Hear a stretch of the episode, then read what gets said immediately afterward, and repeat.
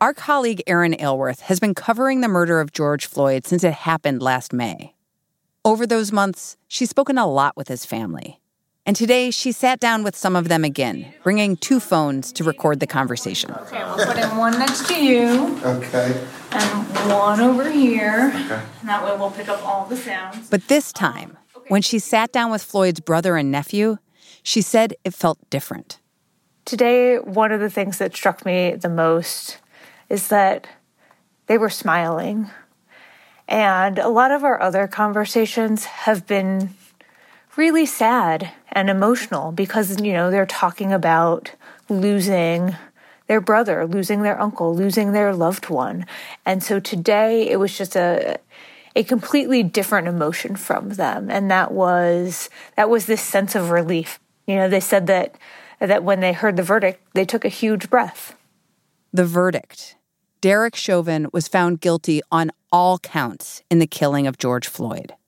A rare instance in which an on duty police officer was convicted in the death of a black man. And for the Floyd family, it was the outcome they'd been hoping for. A lot of hugging and a lot of crying. You know, it felt good to know that uh, the justice system uh, held up and um, justice was served.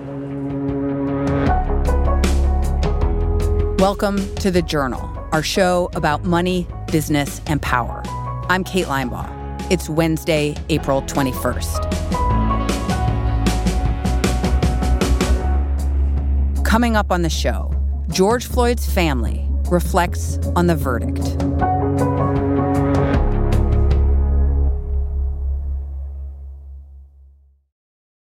This episode is brought to you by Indeed. We're driven by the search for better, but when it comes to hiring, the best way to search for a candidate isn't to search at all. Don't search, match with Indeed. Use Indeed for scheduling, screening, and messaging so you can connect with candidates faster. Listeners of this show will get a $75 sponsored job credit to get your jobs more visibility at Indeed.com slash journal. Terms and conditions apply.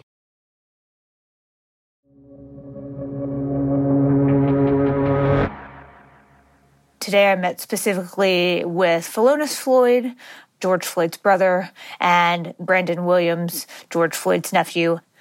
I wanted to meet with them just to see how they were feeling today. You know, they've had a few hours to process this guilty verdict and to talk to them about going through this trial, having to see this video evidence over and over again of George Floyd's death, and really just dive into what the experience had been like.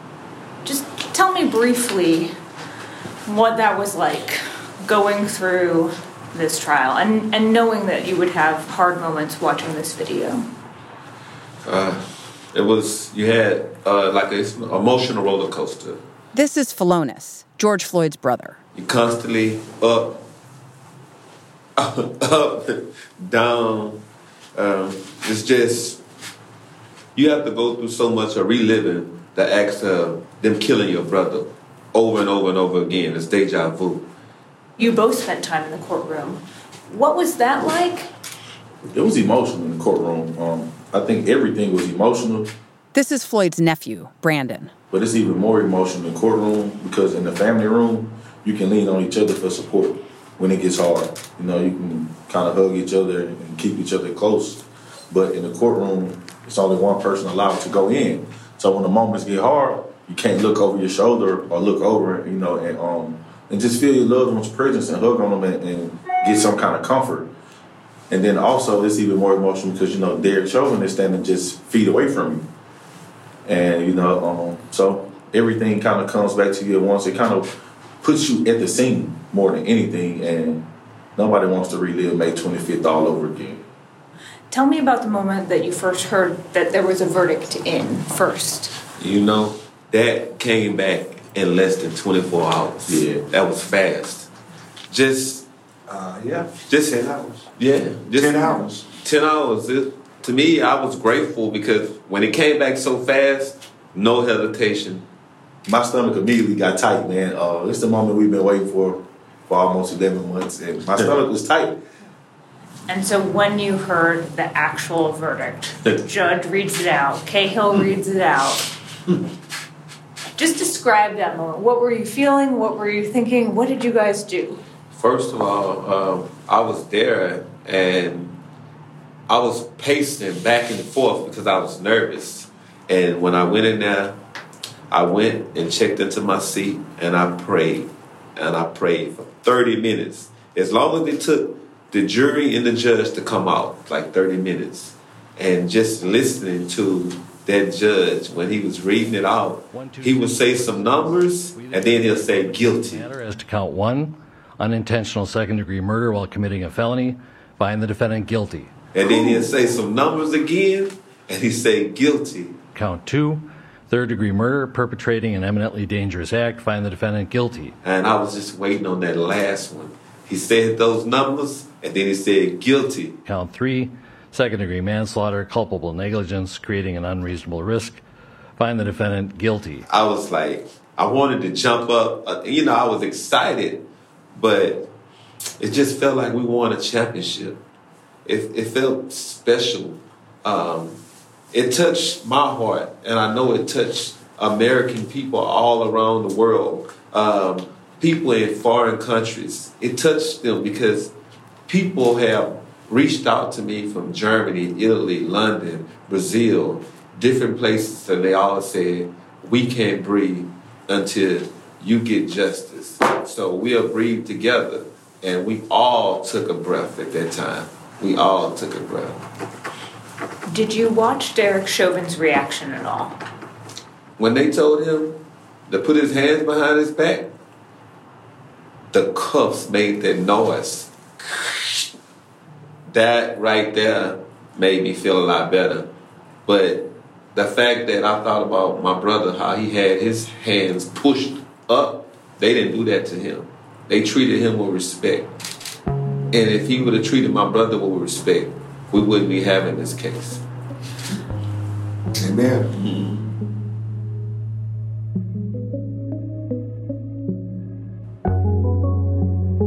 We'll be right back.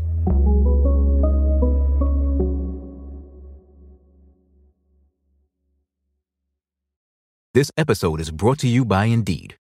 We're driven by the search for better, but when it comes to hiring, the best way to search for a candidate isn't to search at all. Don't search, match with Indeed. Use Indeed for scheduling, screening, and messaging so you can connect with candidates faster. Listeners of this show will get a $75 sponsored job credit to get your jobs more visibility at Indeed.com slash journal. Terms and conditions apply. Looking to invest? Start your journey by exploring exchange traded funds with Global X ETFs. Exchange traded funds, or ETFs for short, create baskets of stocks, bonds, and other assets that you can buy in a single trade. Global X specializes in ETFs that track emerging trends, like the rise of artificial intelligence, as well as strategies aimed to generate income potential. Visit globalxetfs.com to discover how you can get started.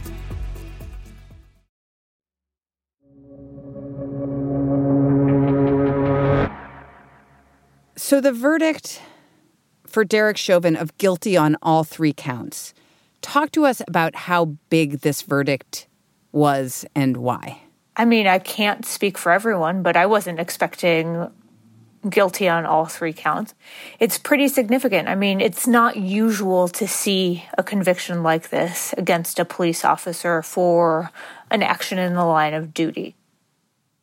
For the Floyd family, the conviction was a big step on the road to justice. But it wasn't the first. Last year, they reached a civil settlement with the city of Minneapolis for $27 million, one of the largest settlements ever. A couple of weeks ago, you said we are looking for whole justice. It's not just about the settlement. But now you have these two legal decisions a, a record settlement, right? And now this guilty verdict on all counts. Compare those two moments for your family. You can't put a price on human life. It was a historic settlement, and we're appreciative of that. But you know, um, at the end of the day, it was a wrongful death, and George should still be here. And all parties involved, you know, we need we need justice. Were there any moments yesterday that you particularly felt him, or any memories that particularly came up given given the, the verdict? Uh, George always said, "Never give up," and we we never gave up. We fought. We fought to the end, but we fought peacefully, and that's the thing that I get up out of it because Chauvin didn't fight peacefully. He tortured my brother to death. What do you guys want to see happen, and what do you want to see from the president and from I want. Pelosi? I want to see the George Floyd Police Act passed. We need that. You got to think about Breonna Taylor, the no knock warrant. You got to think about Eric Garner and George Floyd, the chokehold law. All this had to be diminished. We need to put this in effect. You have to also think about these dash cams and these body cams need to be on at all times. Too many people are dying and they're covering stuff up and sweeping it on the rugs. Minneapolis is one of the places that's determining a lot of these factors. So we'll be pushing that same issue and helping counsel other families because this feel, it feels like a never ending cycle. And so, I know you guys have the trial for the other three officers. Having gone through this, how are you thinking about that trial and just, you know, this experience It again? gives us confidence more than anything.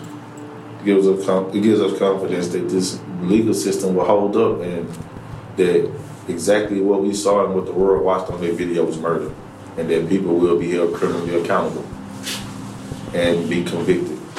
We, we have hope now. I think this gave America hope. It gave the world hope. Mm-hmm. Oftentimes, in similar situations, when police kill unarmed black men and women, we don't get justice. A lot of times, we don't even get charges. Yeah. The blue wall has collapsed. Mm. And that was deep because they stick together. But these officers and these chiefs and these lieutenants, they all stepped up and they all said, hey, this was wrong. We don't condone this. And if you think about just within the last two weeks, there's been several more killings.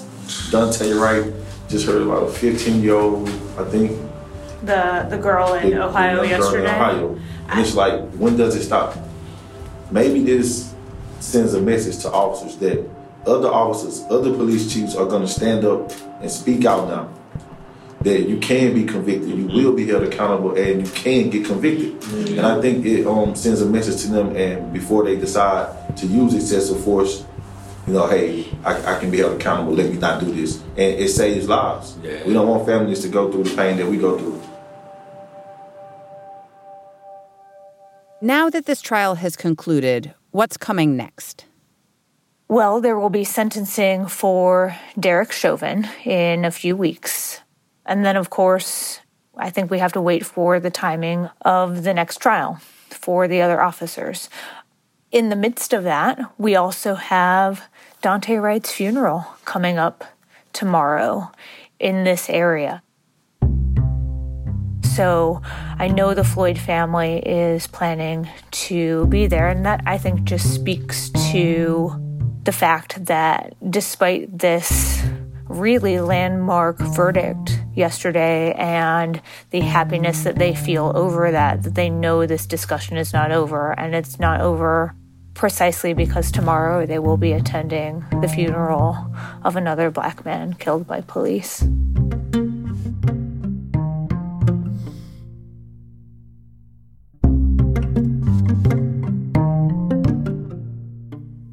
That's all for today, Wednesday, April 21st. The Journal is a co production of Gimlet and the Wall Street Journal.